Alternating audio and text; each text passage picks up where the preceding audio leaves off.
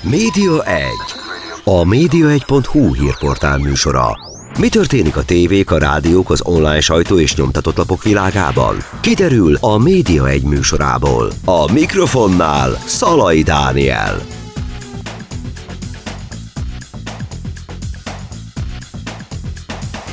Üdvözlöm Önöket a Média egy ezúttal Gyuláról jelentkezik, ahol a kábel, tévés és kábelnetes szakmai képviselői gyűltek össze, és vitatták meg az iparág legaktuálisabb kérdéseit, és több bejelentés is elhangzott. Két beszélgetés is következik tehát Gyuláról a kábel tévés konferenciáról. Kéri Ferenc, a Magyar Kommunikációs Szövetség elnökével beszélgetek, de ez hamarosan meg fog változni, mert hogy itt elhangzott, hogy egyesül a két írközlési szervezet, Nehéz volt erre a döntésre jutni, erre a megegyezésre jutni?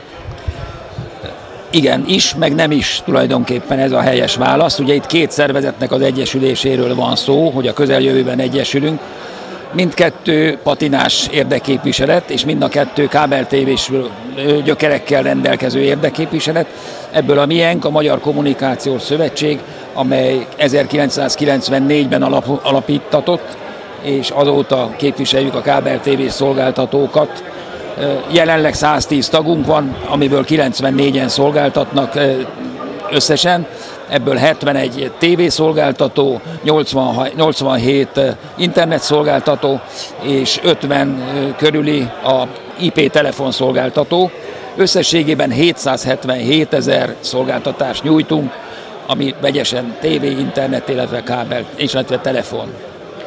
A másik szervezet pedig a Magyar, Hír, Magyar, Televízió, Magyar Kábel Televíziós és Hírközlési Szövetség, amelynek körülbelül 50 tagja van, és ők, ő nekik olyan 50 ezer körüli előfizetői számuk van.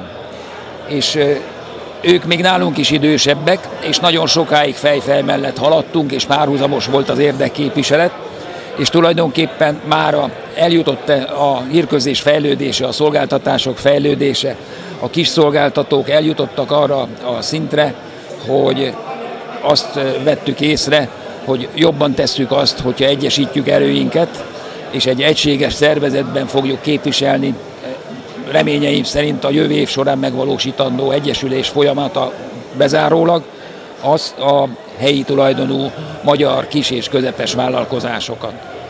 És miért pont most? Eddig mire vártatok, hogy ez megvalósuljon? Hiszen azért ez már jó pár éve együttműködött ez a kettő dolog.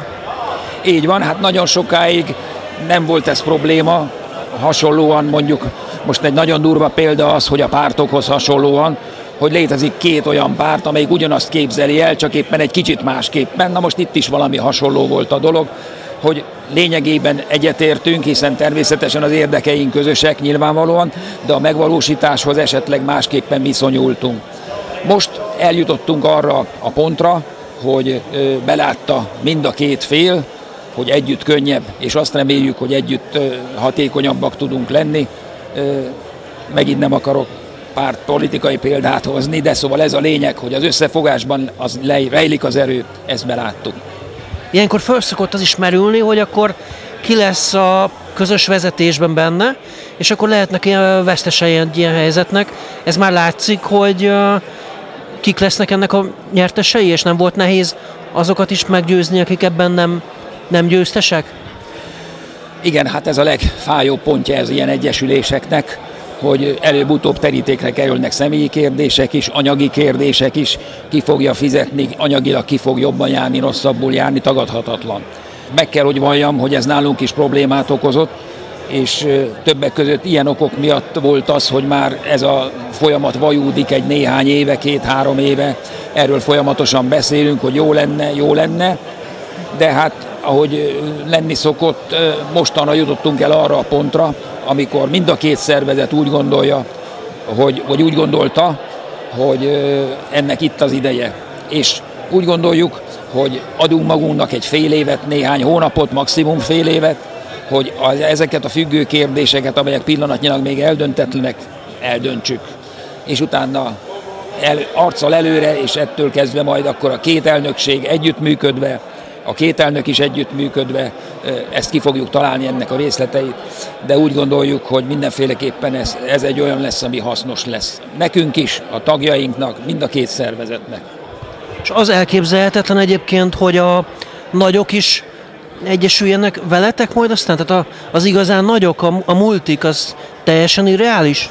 Az igazság az, hogy tulajdonképpen a multik hagytak itt bennünket. Tehát tagjai voltak a szervezetünknek a multik, de eljöttnek számukra is az a pillanat, amikor úgy gondolták, hogy talán hasznosabbnak vélték azt, hogy kilépnek a szövetségünkből, és elváltak útjaink, ennek már négy éve.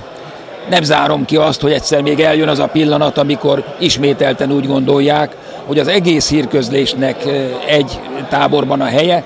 Pillanatnyilag az a helyzet, hogy a nagyszolgáltatók saját utat járnak, a kis, közepes és mikrovállalkozások pedig megpróbálják egyesíteni az erejüket. Nyilván a céljaink jelentős részben átfedik egymást, de lehetnek különbségek, legfőképpen az érzetben vannak különbségek, hiszen a problémák nem ugyanazok. Egy kis szolgáltatónak, vagy egy mikroméretű szolgáltatónak jóval hamarabb fáj valami, mint egy multinak. Illetve egy multinak teljesen más dolgok fájnak, amelyek a kis szolgáltató számára nem problémák, mert ő odáig föl se jut addig a szintig, hogy neki az legyen a problémája.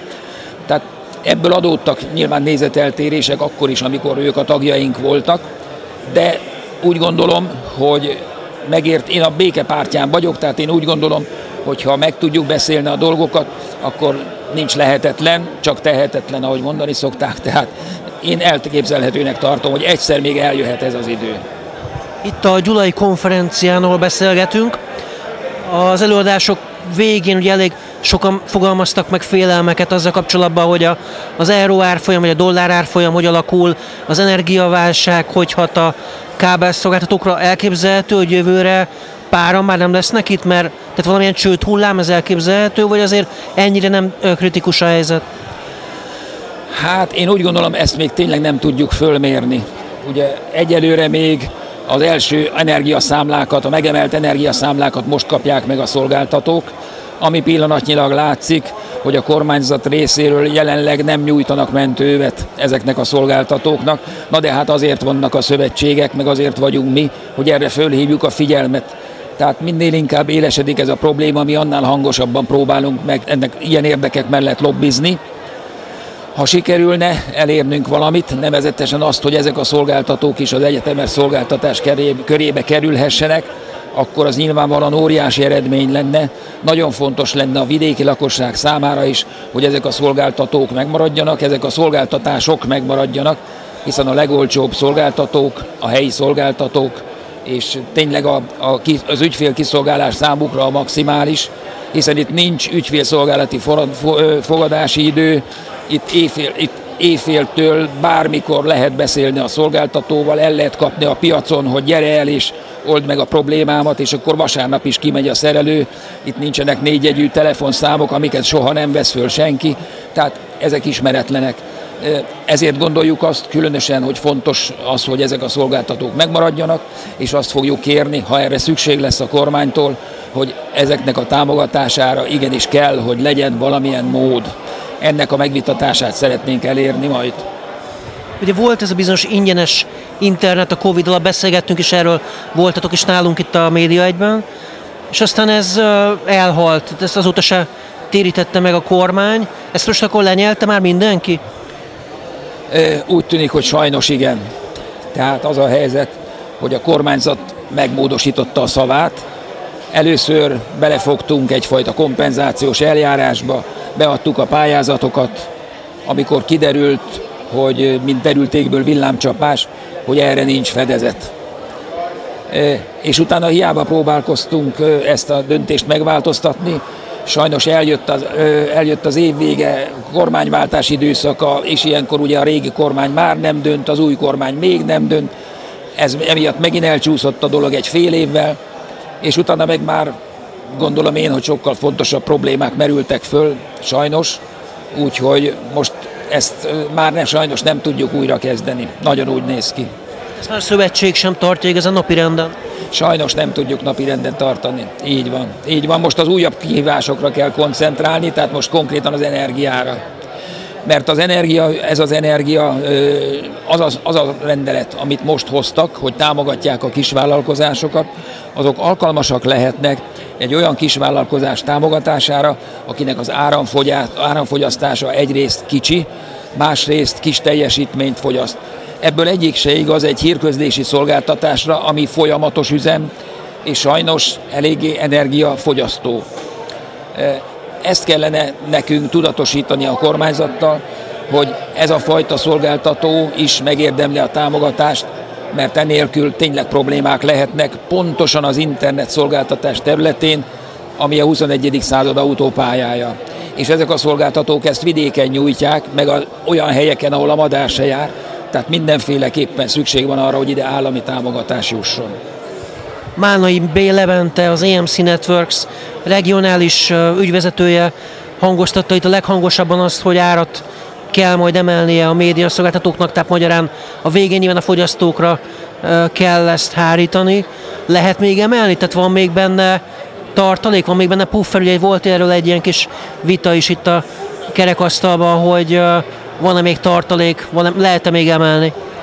Igen, ez roppant nehéz kérdés és roppant kényes kérdés hiszen egyfelől a körülmények mindenki számára súlyosak és fenyegetőek. Az energia költség az mindenkinél emelkedik, a műsordíjak folyamatosan emelkednek az egekbe, a munkabérek ugyanígy emelkednek, és ezt sajnos idáig nem tudtuk ellensúlyozni azzal, hogy a szolgáltatók ennek arányában emelték volna a díjaikat. De az a, az a félő helyzet, hogy ez el, alig, ha nem elkerülhetetlen lesz. Ennek a mértékét nyilvánvalóan mindenki maga fogja meghatározni, de sajnos úgy néz ki, hogy erre előbb-utóbb sor kell, hogy kerüljön. Tévére is, és internetre is valószínűleg. Így van, így van, hiszen ugyanazon a hálózaton dolgozunk, ugyanaz a hálózat az alapja, tehát az összes költség gyakorlatilag egy az egybe ugyanaz, kivéve a műsordíj, ami még külön megfejeli a televíziós szolgáltatást. És milyen uh, jövőkép van egyébként itt a szolgáltatók előtt? Lassan azért most a 2023 lesz, de itt az év vége is nyilván még egy izgalmas időszak. Tehát itt most mindenki pessimista? Nagy, roppant érdekes volt az utolsó panelbeszélgetés, ahol pontosan ez volt az egyik kérdés hogy ki hogyan, ki hogyan éri meg ezt a jelenlegi helyzetet, illetve ki mit gondol, mit, mit jósol a jövőre nézve. És én örömmel nyugtáztam azt, hogy annak ellenére, hogy az első körben, amikor arról volt szó, hogy jelenleg kinek milyen problémái vannak, nagyon jól előjöttek ezek a kérdések, amiről már ideig is beszéltünk, de ennek ellenére a második körben, hogy jövőre mit várnak, igen, jó páran azt mondták, hogy azért jobbra, tehát a sorsuknak a jobbra változás, jobbra, jobban alakulását várja, akár a beszállítói társadalom, aki azt várja, hogy elmúlik a chip probléma, ami jelentős mértékben hátráltatja a fejlesztéseket, megdrágítja az eszközöket. Hát az árfolyam ugye nem a mi hatáskörünk, tehát az árfolyamot azt mindenki nyilvánvalóan lebegteti, hogy annak a, azok a kérdése az, az változatlanul fönnállhat illetve a fejlesztések tekintetében is mindenki letette a garast, amellett, hogy a fejlődés töretlen kell, hogy legyen, tehát tovább kell lépni, és a hálózatokat fejleszteni kell. És mi van akkor, hogyha ez egy elhúzódó nagy válság lesz, ami fél év, vagy még tovább egy év, vagy ki tudja meddig tart, van annyi tartaléka ezeknek a cégeknek? Itt ez egy kis cégekről beszélünk. Igen, hát ez nagyon komolyan adott esetben sajnos megtizedelheti őket adott esetben. Éppen ezért az egyik kollega, aki az egyik leginnovatívabb volt, ő, ő nyilatkozott úgy, hogy az ő hálózatai már fölkészültek erre, és kvázi példaként mondta a többieknek, hogy nektek is föl kell rá készülni, hogy a hálózataikat, hálózataitokat úgy átalakítani műszakilag, meg energiagazdálkodási szempontból, meg munkaerő szempont, mindenféle szempontból, hogy versenyképesek legyetek. Pillanatnyilag egy átmeneti állapotban vagyunk, de sajnos úgy tűnik, hogy a hírközlésben ez az átmeneti állapot ez nem, nem egy-két év lesz, hanem 10-20 év lesz. Láthatjuk azon, hogy a mobiltelefonok fejlődése is töretlen, és még mindig ki akarják velünk cseréltetni, és még azt is ki fogjuk cseréltetni néhány éven belül. Hát sajnos ugyanez a helyzet a hálózatfejlesztésnél is. Hogy amiről most úgy gondoljuk, hogy na most végre jó lenne megállni egy pillanatra, az valójában egy pillanat lesz, mert két év múlva már azt is lehet cserélni, azokat az eszközöket is, ami hát befektetői oldalról nyilvánvalóan egy őrületes probléma, de állni kell a sarat. És emiatt érdekes az, hogy milyen árakat lehet alkalmazni, hogy milyen előfizetői számokat lehet elérni, illetve hogy hogyan lehet marketingelni saját magukat ezeknek a szolgáltatóknak, hiszen az is fontos, hogy én hiába tudom, hogy az én hálózatom a legjobb a világon, ha ezt a fogyasztóimmal nem tudatom, és nem tudom őket meggyőzni erről. Éppen ezért volt egy előadás a marketingnek a fontosságáról is, ahogy, ahol láttam, hogy már néhány kollega rá is harapott az előadá, előadóra, és megragadták és a lehetőséget, és én abban mézom, hogy a tavasszal már az ő sikereikről is számot tudunk adni. Hiszen ez a konferencia sorozat is folyamatosan működik, immáron legalább 20 éve csináljuk, és legközelebb a jövő tavasszal fogunk ugyanilyen körben találkozni. Hát remélem, hogy ott már talán, eh, talán még borul, vagy derülátóbban fogjuk tekinteni a, a levegőbe. Reméljük, hogy így lesz. Még egy dolog, hogy hogy lehet egyébként energiahatékonyabbá tenni a hálózatot, teljes csere, és akkor attól jobb lesz? Tehát újabb fajta kábelek, ezek segítenek valamit? Nem elsősorban a kábelek, hanem az úgynevezett aktív eszközök, amik itt kulcsfontosságúak. Ezek konkrétan erősítők jelentenek, amelyekben transformátorok vannak, azokat lecseréljük digitális berendezésekre, amelyek jóval hatékonyabbak, de viszont nagy a, a digitális, a digitális eszköz tartalmuk. Ez azt jelenti, hogy ami idáig fogyasztott, nem tudom én, 100 watt fölött, azokat most néhány watt vagy 10-20 wattos teljesítménnyel úgy el tudjuk működtetni. Magyarul az energiafogyasztása felére vagy még alá tud csökkenni. Természetesen ez is investíciót jelent, de hát ezt is csak fokozatosan lehet végrehajtani. De ebben a kérdéskörben még van tartalék. Úgyhogy ez az egyik téma, amit a kis szolgáltatóknak a jövőben meg kell lépniük folyamatosan. És napelem, hasonló ilyen zöld energiás megoldások, ezek gyakoriak vannak már? Hogy ne gondolkodnak rajta a kollégák, hogy, és erről a belső levelező listánkon folyik is a levelezés. A szövetség egyik feladata az, hogy a jó példákat közreadja és a kollégák, akiknek, akiknek már bevált ez a dolog, hogy napelemmel tudják működtetni adott esetben a fejállomásukat, ahol koncentrált az energia fölvétel, ők már adják a híreket, hogy nálam már ez van, az van, amaz van, gyerekek, hogy lehet megoldani ezt vagy azt, hiszen ezek mind-mind olyan új műszaki megoldások, amelyekben szükség van arra, hogy adott esetben egyikük a másikukat tájékoztassa arról, hogy hogyan kell eljárni, és mi az, ami tényleg célszerű és, és hadékony a számukra. Még egy dolog, hogy hangzottak-e el arról előadások, hogy mondtak-e ilyeneket, hogy a, az ügyfelek késve fizetnek most, hogy ez a helyzet van, vagy még ilyen súlyosnak nem tűnik a helyzet, tehát ez a fizetési gondok jelentkeznek-e, vagy lemondások, csomagváltás esetleg, kisebb csomagba lépés, stb. Ez a kérdéskör hál' Istennek nem merült föl, amiben én titkon azt remélem, hogy valószínűleg ez még nem jelent akkora problémát, de azért azt is látni kell, hogy az energiagondoknak ugye még csak az elején vagyunk, hiszen a tél még csak most következik, tehát könnyen lehet, hogy tavasszal már más lenne a véleményem ezzel kapcsolatosan. Nagyon szépen köszönöm. Köszönöm én is a lehetőséget. Kéri Ferencet hallottuk, innen Gyuláról, a kábeltévések konferenciájáról, kábeltévések és internetesek konferenciájáról. Köszönöm szépen még egyszer. Most következik egy kis szünet, és aztán kapcsoljuk ismét Gyulát, a kábeltévések konferenciáját. Maradjanak a Média egyel, rögtön jövünk vissza. Média 1. A média1.hu hírportál műsora. Mi történik a tévék, a rádiók, az online sajtó és nyomtatott lapok világában? Kiderül a Média 1 műsorából. A mikrofonnál Szalai Dániel.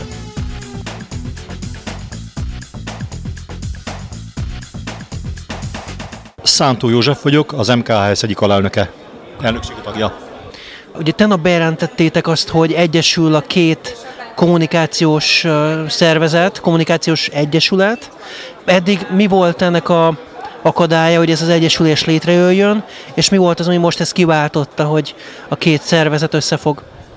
Sok-sok év történelme van mögötte, hogy Magyarországon az elmúlt években két kábelszövetség létezett. Visszamenni az időben 10-20 évet nagyon nehéz lenne, erre nem vállalkoznék, hogy a múltokait keressem, és inkább azt gondolom, hogy a, ebben a szakmában, a hírközlési szakmában, ahol mind a ketten dolgozunk, inkább hírközlésnek mondanám a szakmát, és nem kommunikációnak, hiszen a szakma jelentős része inkább fizikai hálózatépítésről szól arról, hogy az itt jelenlévő cégek leginkább valamilyen jellegű koax kábeles vagy optikai kábeles, kábeltelevízió és internetszolgáltásra alkalmas fizikai hálózattal, drótokkal, madzagokkal rendelkeznek, amik különböző helyekről gerinc hálózatként eljutnak előfizetőkhöz, cégekhez, vállalatokhoz. Tehát ezek a cégek úgy gondolták, hogy az érdekképviselet megerősítése érdekében célszerű ennek, ennek a viszonylag sok éves helyzetnek eh, valamilyen szinten eh, pontot tenni a végére azzal, hogy a két szövetség egyesül.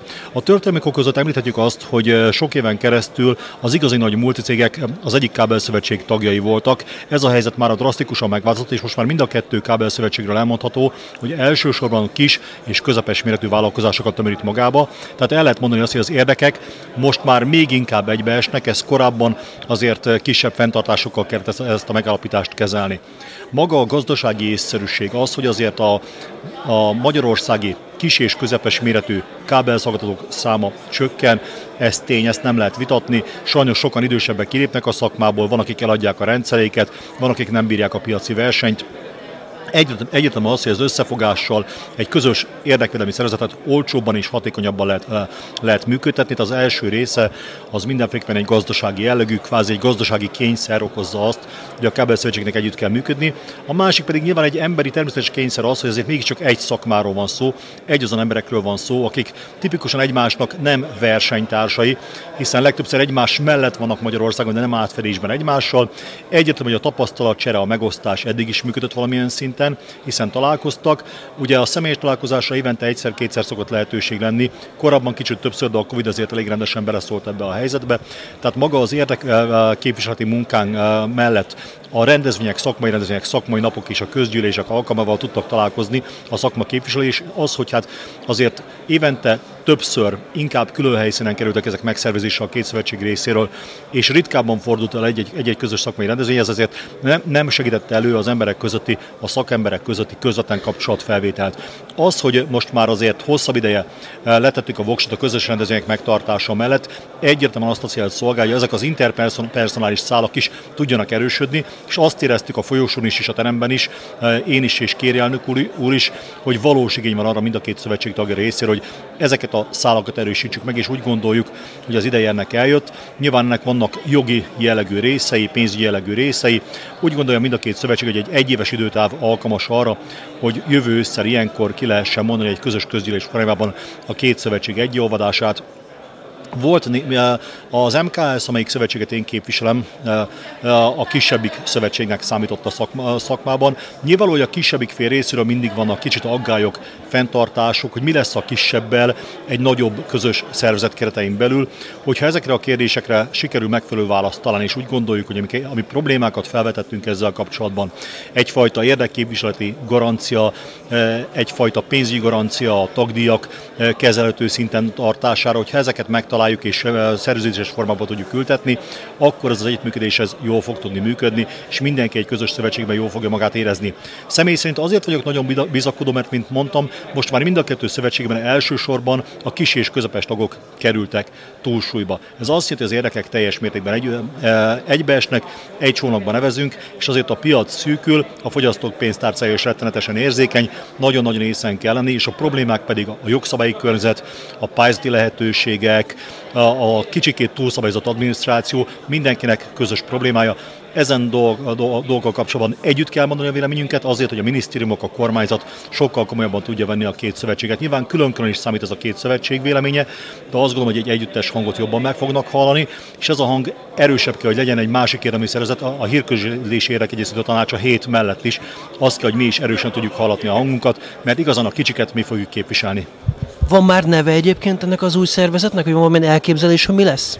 Nincs, nincs, nincs, ez technikai jellegű dolog lesz, ezekre az egyeztetésekre a következő időszakban fog sor kerülni úgy, hogy mind a két szövetség kerüli azokat az embereket, akik a tárgyaló delegáció részét fogják képezni, és jogi kérdésekről, szakmai kérdésekről, pénzügyi kérdésekről fognak beszélgetni.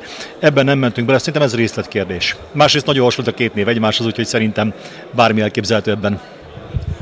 Ugye egy ilyen egyesülésnek az is lehetne a gátja, hogy az adott vezetők nem akarják, hogy, hogy az ő hatalmuk csökken azáltal, beolvad valahová, és akkor neki esetleg lesz egy, egy másik vezetője. Ezzel kapcsolatban hogy tudják ezt megoldani, ezt a helyzetet, hogy ne legyen ilyen? Azt gondolom, hogy nyertes-nyertes megoldásra kell törekedni ebben a kérdésben. Nincsenek még konkrét javaslatok, nem szabad túlzottan előre, előre, előre, előre, előre szaladni ebben a kérdésben. Egyelőre azt a tényt kell kezelnünk, hogy a tagság döntő többsége mind a két oldalon azt kívánja, hogy mind a két szövetség egy közös szervezetben működjön tovább, utána pedig minden egyes olyan tisztség, tisztségviselőnek, aki benne volt valamelyik szervezetben, akár elnökként, akár elnökségi tagként, akár felülbizottsági tagként, találjuk meg azt a szerepét, akár egy tiszteletbeli tisztség formájában, akár egy szakértői pozíció formájában. Azt gondolom, hogy ez a szakma olyan kicsi, hogy mindenkinek a támogatására szükség lesz, és azt gondolom, hogy most már mindenki megértette, hogy egy nagy közös szekeret tolunk, nincs más. Nem szabad külön irányba húzni ezt a szekeret, mert nem fog működni a dolog.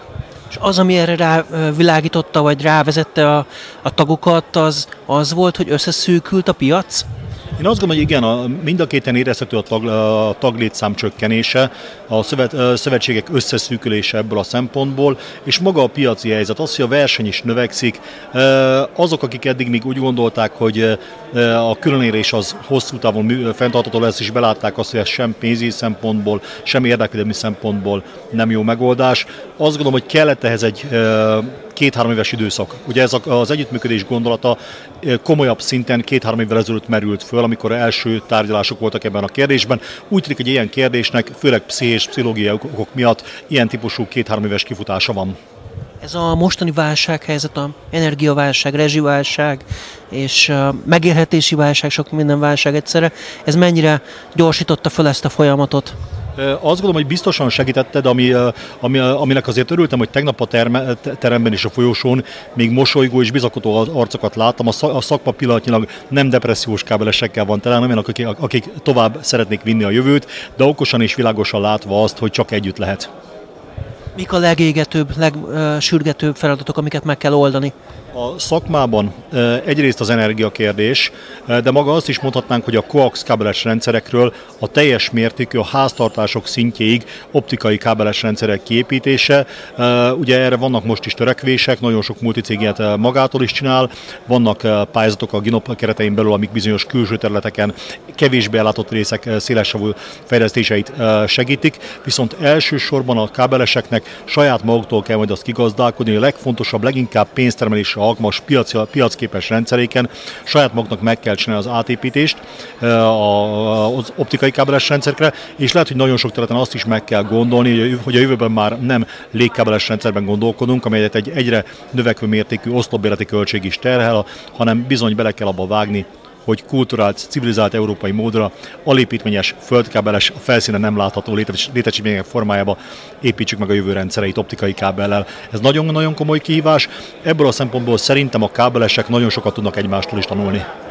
Ugye a médiaszolgáltatókkal szemben, a nagyokkal szemben elő szokott az kerülni, hogy a kisebb kábeleseket hátrányban tartja a kábeldíj tekintetében. Ez az egyesülés ebben is hozhat változást? Azt gondolom, az Egyesülés ebben globális változást nem fog okozni. Inkább az a tendencia, hogy az internet egyre az internet jelenti az egy, egyre jelentősebb bevételi forrást a kábelesek számára. Ez jelenteti azt a komoly, komoly áttörést, ami egy kábelest ilyen szempontból a következő éveken jól át tud majd vinni. Én a műsordiak tekintetben nagyon nagy csodára nem számítok. Nem gondolom azt, hogy egy összevont szövetség a médiaszolgáltatókkal szemben is nagyobb erőt képviselne. Én inkább azt gondolom, hogy az internetre és az optikai káberekkel kielezni a jövőt, a jövőt erre, kell, erre kell koncentrálni, és a televíziót egyfajta kötelező szolgáltatásként kell tudni megfelelő minőségben, megfelelő áron nyújtani a lakosság részére. Egyébként a tagok mennyire érzik ezt a cord cuttingot, hogy lemondják az emberek a tévé előfizetésüket, és mondjuk meghagynak egy internetet, ez, ez gyakori? Itt a, a szövetségben a kábelesek nagyrészt vidéki cégek. Mi ezt még kevésbé érezzük, de ahogy budapesti kollégáktól, multicégeknél dolgozó ismerősöktől halljuk, ott nagyon-nagyon tömeges jelenség az, hogy a fiatal generáció, főleg nagyvárosokban, megyeszékhely és fővárosi szinten igenis a tisztán csak internetre kíván előfizetni, és onnantól kezdve valamilyen OTT vagy egyéb szolgáltást vesz igénybe. Ez a tendencia sajnos kialakult. Nem szabad temetni a lineáris televíziózást, mert ettől nagyon-nagyon távol állunk Magyarországon. Az a következő 10-20 évben még egyáltalán fel sem merül, hogy a lineáris tévézés megszűnne ebben a formában. Én is, én is kizártnak tartom de az, hogy azért a jelentőséget csökken és a generáció el fog tolódni, és a televízió már innentől kezdve nem a 49 éves korosztályig fog a fizetőképes kereset arra, hanem inkább az 59 évesig. Értem ez alatt azt, hogy a tévénézők nem, nem a fiatalok lesznek, vagy nem a fiatal felnőttek lesznek, hanem inkább az idősebb felnőttek és az idős, idősebb korosztály. Ez viszont egész biztos, de azt gondolom, hogy azért mi, mindannyian tudjuk, hogy onnantól kezdve, hogy valaki egy családéletet elkezd élni, azért a gyerek meg fogja követelni azt, hogy valamilyen tévé is legyen. Itt a Gyulai konferencián, ahol találkozott a szövetség, a tagjai, vagy a tagok találkoztak egymással. Mi volt addig a legérdekesebb előadás, amit hallott? Én elsősorban most, mivel azt gondolom, hogy a jövő legfontosabb feladata az, hogy az optikai kábelre áttérjünk, ezért mind a mérnökkamara szempontjából, mind a hírközléshatóság szempontjából az új hírközmű rendszer, ami az engedélyezés új platformja volt, személy szerint engem ez érdekelt, és úgy gondolom, hogy a tagok is ezt, ezt, ezt, ezt, ezt leginkább ezt követték figyelemmel, de nagyon tetszett nekem személy szerint a Travel XP csatorna bemutatkozása is, ami azt gondolom, hogy megint csak a Travel Channel óta egy hiánypótló csatorna lesz, csatorna lesz majd a piacon, piacon, és külön érdekesség volt, hogy ez a csatorna ez gyakorlatilag Indiában készül, nyilván gazdaságos körülmények között, de mégiscsak jó minőséget produkálva a világ számára. És ez a hírközlési együttműködés, ami mit elhangzott az NMHH részéről, ez hogy fog működni? Ez gyakorlatilag azt jelenti, hogy a villanyoszlapokra mindenkit fel kell engedni, ez eddig is azért megvolt nagyjából, és akkor ez most változik valamilyen szempontból? Most lesz egy átgondoltabb szabályozás erre? Nem, inkább arról van szó, hogy maga a hálózatok dokument, dokumentáltsága papírlapról teljesen digitális alapra át fog helyeződni. Tehát még korábban a hírközlési hatóság is elsősorban papírlapú nyilvántartásokkal dolgozott, most már az egész engedélyzés úgy fog történni, hogy elektronikus információk kerülnek beküldésre a hírközlési hatóság részére, és egy konkrét térű informatikai rendszerben lesz látható az három dimenzióban, hogy merre mennek a hálózatok és hány optikai szál hová tart. Ez lesz a hírközműrendszernek a, a lényege. Ugyanúgy lesz benne földkábel, ugyanúgy lesz benne légkábel, ebben érdemi változás nincsen, csupán maga a nyilvántartás módja korszerűsége, és az, hogy egy ilyen rendszerben kell most már mindenkinek adatot szolgáltatni, és a régi rendszereket is fel kell dolgozni ebbe a rendszerbe. Ez egy nagyon komoly kihívás, a nagyon komoly lehetőséget is hord az jövőre nézve mindenki számára. A határidő viszont eléggé közeli, ez a 2023. január, ami ott elhangzott az előadásban. Ez tartató lesz? Azért ez óriási nagy projekt, hogy mindent áttenni ezekbe az új rendszerekbe, még ott hallottam, hogy kiforratlan egy kicsit ez a szerkesztőprogram, stb. A hírközlési hatóság január 1-től kötelezővé tette ennek a rendszernek az alkalmazását, de már az elmúlt egy évben számos képzést, ingyenes képzést biztosított, biztosított hozzá. Kollégám is részt vettek egy ilyen jellegű képzésen, és azt mondták, hogy nem annyira ijesztő a rendszer, mint amennyire elsőre nézésre gondolták. Az oktató videók, a további felkínált támogatás lehetővé teszik azt, hogy ezért az ember beletanuljon ebbe a rendszerbe. Mint minden új informatikai rendszernek biztosan lesznek buktatói, de ezeket biztosan ki fogják tudni küszöbölni, hiszen közös érdek mind az engedélyező részéről, mind a szolgáltató részéről. Ami ami inkább szerintem nagyon komoly kívás az, hogy a meglévő adatvagyon, ami jelenleg papíralapú vagy, vagy részben digitalizált, ezeknek a feldolgozása ebben a rendszerbe.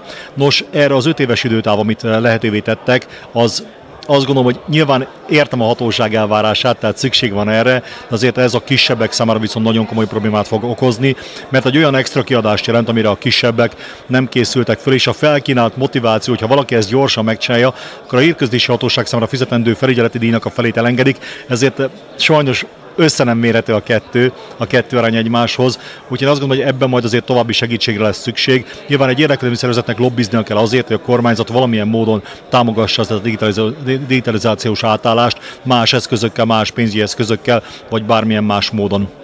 Mekkora nagyságrendről van szó egyébként összegszerűen?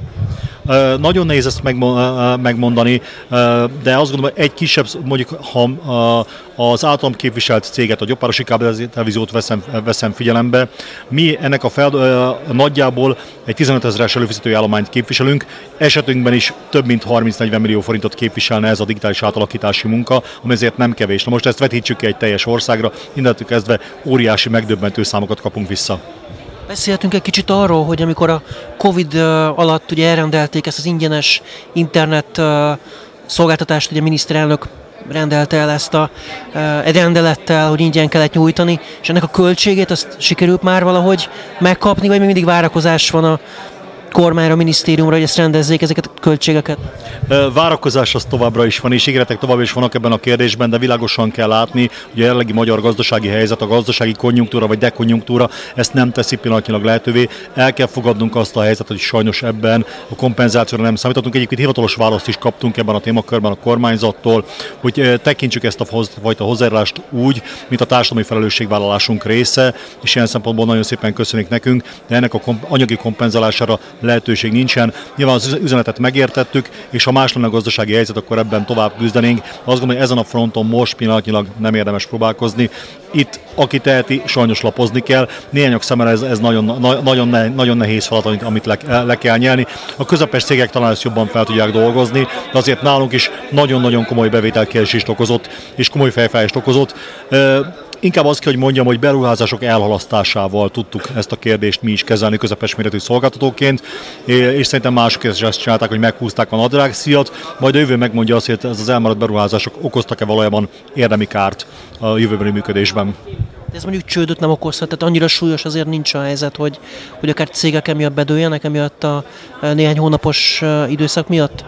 Ez az időszak már egy éve, egy, egy éve elmúlt, csődről nem tudunk, vagy nem tudunk olyan csődről, aminek egyértelműen ez lenne az oka, illetve volt egy-két olyan szolgáltató, aki kifejezetten meg is tagadta ezt a nyújtást, ott viszont szankciókról sem hallottunk, tehát mindenki ezt a kérdést okosabbnak látta, és lapot fordított a könyvben. Hát akkor azok jártak jobban végül is, akik szembeszegültek ezzel a akarattal, vagy ezzel a rendelettel? Egy érdeklődő szervezetként ezt nagyon nehéz kimondani egy ilyet, úgyhogy én ebben nem, foglal, nem foglalnék állást, én mindenkit jogkövető magatartásra biztatok. Oké. Okay. Még itt lesz egy-két előadás, van valamilyen várakozás ezzel kapcsolatban, hogy még milyen érdekességek várhatóak? Nagyon kíváncsiak vagyunk arra, hogy jövőt a média kerekasztal mit fog majd mondani, a műsorosok mit gondolnak arról, ugyanis mindenki számára azért, már mondtuk azt, hogy a, a televíziózás súlya érezhetően csökken a bevételeken belül, de azért még egy nagyon-nagyon fontos bevételi tényező és nagyon-nagyon fontos költségtényező. És a költségadóról, pláne egy mostani euróárfolyam és egy dollárárfolyam mellett nagyon nem mindegy, hogy hogyan fognak alakulni a műsorszolgáltatók következő évekre vonatkozó díjai, és ezek hamarosan meg fognak jelenni, és itt azért félek, hogy még nagyon-nagyon keserű pirulákat kell majd a szakmának lenyelnie.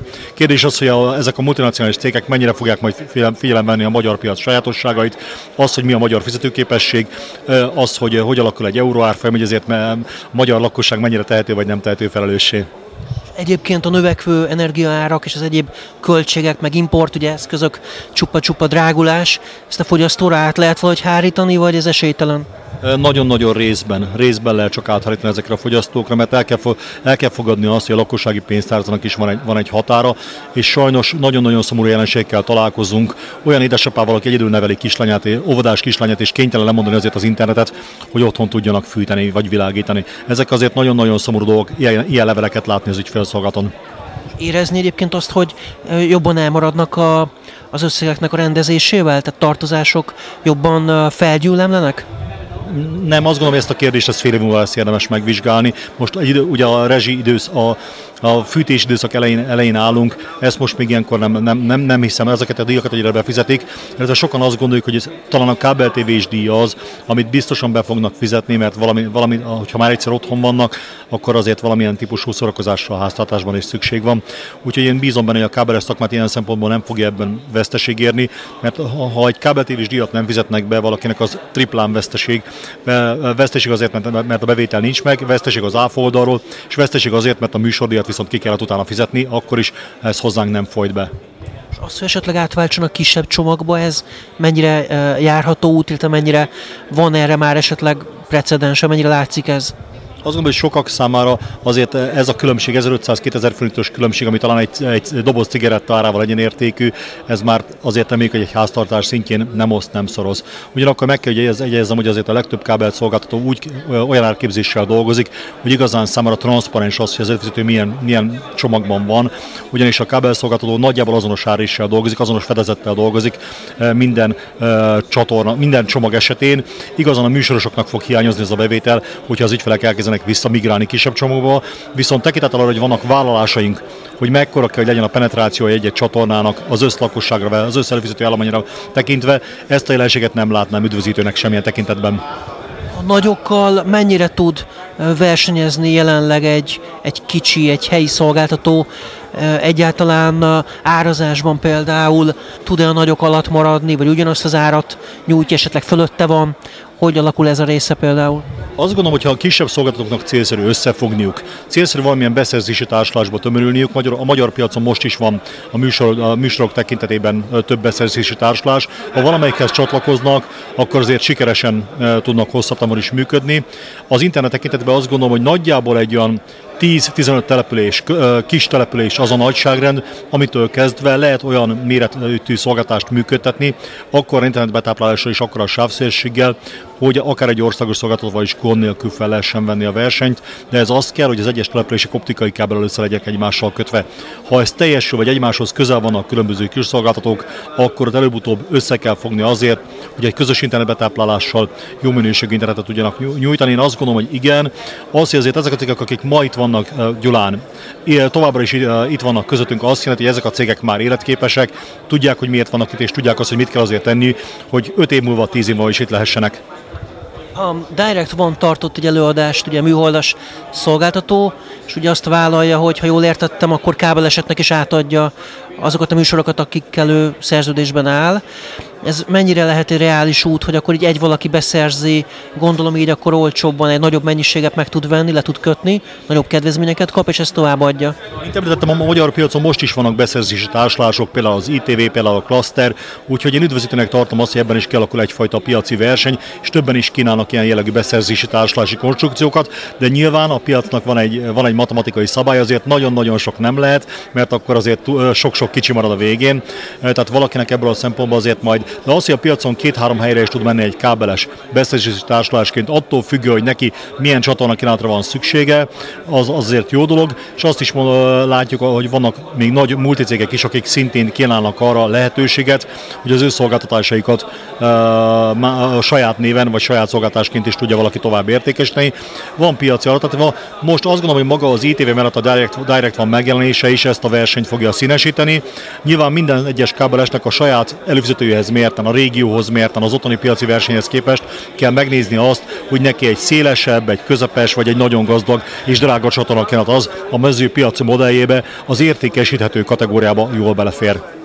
Mennyire tudnak versenyezni a vidéki kisebb szolgáltatók a mondjuk egy budapesti vagy egy egyéb nagyvárosi nagy, nagy szolgáltatóval mondjuk sebesség tekintetében, vagy mondjuk a kábelcsatorna kínálat tekintetében? Tehát, hogy ugyanazt a sebességet, ugyanazt a minőséget tudják nyújtani? Amennyiben optikai kábeles infrastruktúra áll rendelkezésre és kellőképpen méretgazdaságos a rendszer, tehát ezt a 15 település vagy föl, közepes, kis és közepes település össze van egymással kötve, akkor ez működőképes, tudja azt a minőséget nyújtani. A műsorok tekintetében mindenki saját maga dönti, hogy merre kíván elmozdulni, mit kíván beszerezni, de azt gondolom, hogy igen, az a része is jól működtethető. Ami vidéken nagyon komoly versenyhátrány az, hogy azért egy kilométerre eső előfizetői szám sokkal kevesebb. Míg mondjuk Budapesten, Kőbányán, egy lakóterepi részen egy kilométer kábelen találok 3000 előfizetőt, addig vidéken egy kilométer kábelen találok 30 előfizetőt. Azért nagyon-nagyon komoly különbségek vannak, tehát csomó fajlagos költség egész máshogy mutatkozik, de ezzel úgy lehet nyilván védekezni, hogy az ember az oszlopbérleti díjjal szemben mondjuk egy földkebeles megoldás részesít előnybe egy falusias környezetbe, vagy egy saját oszlopsort létesít olyan helyen, ahol viszonylag ritkábban vannak a házak, előfizetők. Azt gondolom, hogy azért hosszabb távon ebben fel lehet venni a versenyt, de a vidéki Magyarországon ezt a kérdést igazán 5-10 évvel fogjuk majd látni egy-egy településen, hogy melyek azok a települések, ahol a lakosság szám drasztikusan lecsökkent, mert ott azért az ember nem tud versenybe maradni. De azok a vidéki kis települések, ahol azért a lakosság döntő része megmarad, kvázi a település prosperál, él, mert van olyan szintű mezgazdaság, van olyan közeli ipar, ahol uh, tudnak az emberek élni, és most nem akarok szándékosan megnevezni településeket példaként sem, de azért vannak virágzó működő kis települések, ott azért jól el lehet boldogulni, és most nem szükségszerűen a budapesti agglomerációra gondoltam. Vidéki Magyarország távolabbi pontján is van több olyan, számos olyan település, eh, ahol egész jól el lehet majd lakosságként is boldogulni, és szolgáltatóként is el lehet boldogulni, és sajnos vannak olyan faluk is a mi portfóliónkban is, eh, ahol sajnos minden második házra ki van írva az eladótábla. Ilyet is látunk. De ez a realitás, úgyhogy ott azért nyilván nagyon nehéz versenyezni, ott csak a nadrágszi összehúzása működik megoldásként. A szolgáltatók mennyire gyakran csatlakoznak ezekhez a társulásokhoz, műsorbeszerzési társulásokhoz? Amellett, hogy a függetlenséget valamilyen szinten fel kell adni, sajnos nincs más megoldás. Azt mondhatjuk, hogy a legtöbb szolgáltató már évekkel ezelőtt belátta. A mi cégünk is azt hiszem, hogy 2013 környékén belátta például, hogy az egyik ilyen legnagyobb beszerzési társuláshoz érdemes, érdemes csatlakoznunk. Mára már a többség azért valamelyre letette a voksát. Ebben azért lehetnek átrendezések, hiszen azért a beszerzési társulások mögötti szervezetek is, gestor szervezetek is alakulhatnak, ott is sor kerül a tulajdonosváltásra, vagy ahogy beszéltünk róla a Direct One kapcsán, hogy újabb piaci szereplők jelenhetnek meg, akik beszerzési alternatívákat, költségcsökkentési alternatívákat kínálnak a műsoros, a kábelszolgáltatók számára. Azt gondolom, hogy azért ebben lesznek változások a piacon, de hogy valóban le kell tenni a boksunkat, az szinte biztos. Sőt, aki, még, aki eddig nem tette le, az, az, az, az számára már azt gondolom, lehet egy kicsit késő is. A szolgáltatóknak a többsége az már csatlakozott valamilyen társuláshoz? E, igen, én úgy gondolom a saját felmérésem miatt. Nyilván ezt senki nem szokta így nyilvánosságra de ahogy mi, legalábbis a mi tagjaink között felmértük, ezért a többség már valamilyen egy, együttműködés vagy valamilyen beszerzési társulás mellett letette a, a voksot. Az elmúlt időszaknak ugye volt egy nagyon jelentős változása, ez a forágyi aktívvá válása, egyre több mindent vesz meg, ugye most a Vodafont készül megvenni, ez mennyire rendezi át a kicsiknek a helyzetére, hogyan hat ki, hogy, tehát hogy hat ki a piacot? Egyelőre a jelenlegi gazdasági helyzetben a legtöbb nagy cég beruházási stoppot rendelt el. Azt gondoljuk, hogy azért a nagy cégek és a 4 is, a Magyar Telekom is valószínűleg minden beruházásot a következő pár évben alaposan meg fogja nézni. Ezért az azt jelenti, hogy a piacon én a következő három-négy évben nagyon komoly mozgásokra, olyan típusú veszélyekre, amik a kicsiket veszélyeztetnék, nem számítok. Pontosan a beruházási stoppok miatt, ami mind az állami szektort, mind a nagyobb cégeket és mind a kisebb cégeket is egyértelműen érinti. Egy picikét időben ki fog tolódni az a jelenség, hogy komolyabban átalakuljon majd a piac.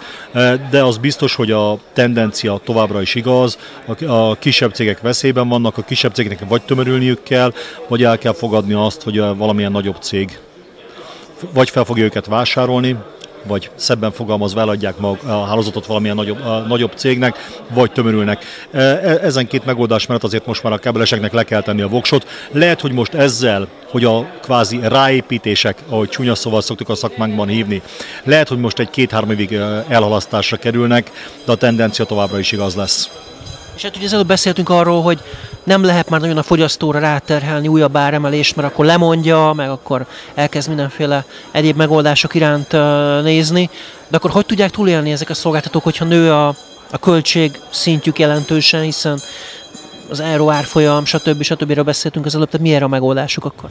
Csak hatékonyságnöveléssel, csak szorosabb együttműködéssel, bizonyos szolgáltatások közös kiszervezésével, például informatikai megoldások, számlázórendszer, IP-telefon, stb. Egyre több dolgot közösség kell tenni, máskülönben kisméretben nem lehet túlélni a gazdasági válságot. Köszönöm szépen akkor a beszélgetést. További jó konferenciázást. Nagyon köszönöm, köszönöm szépen én is.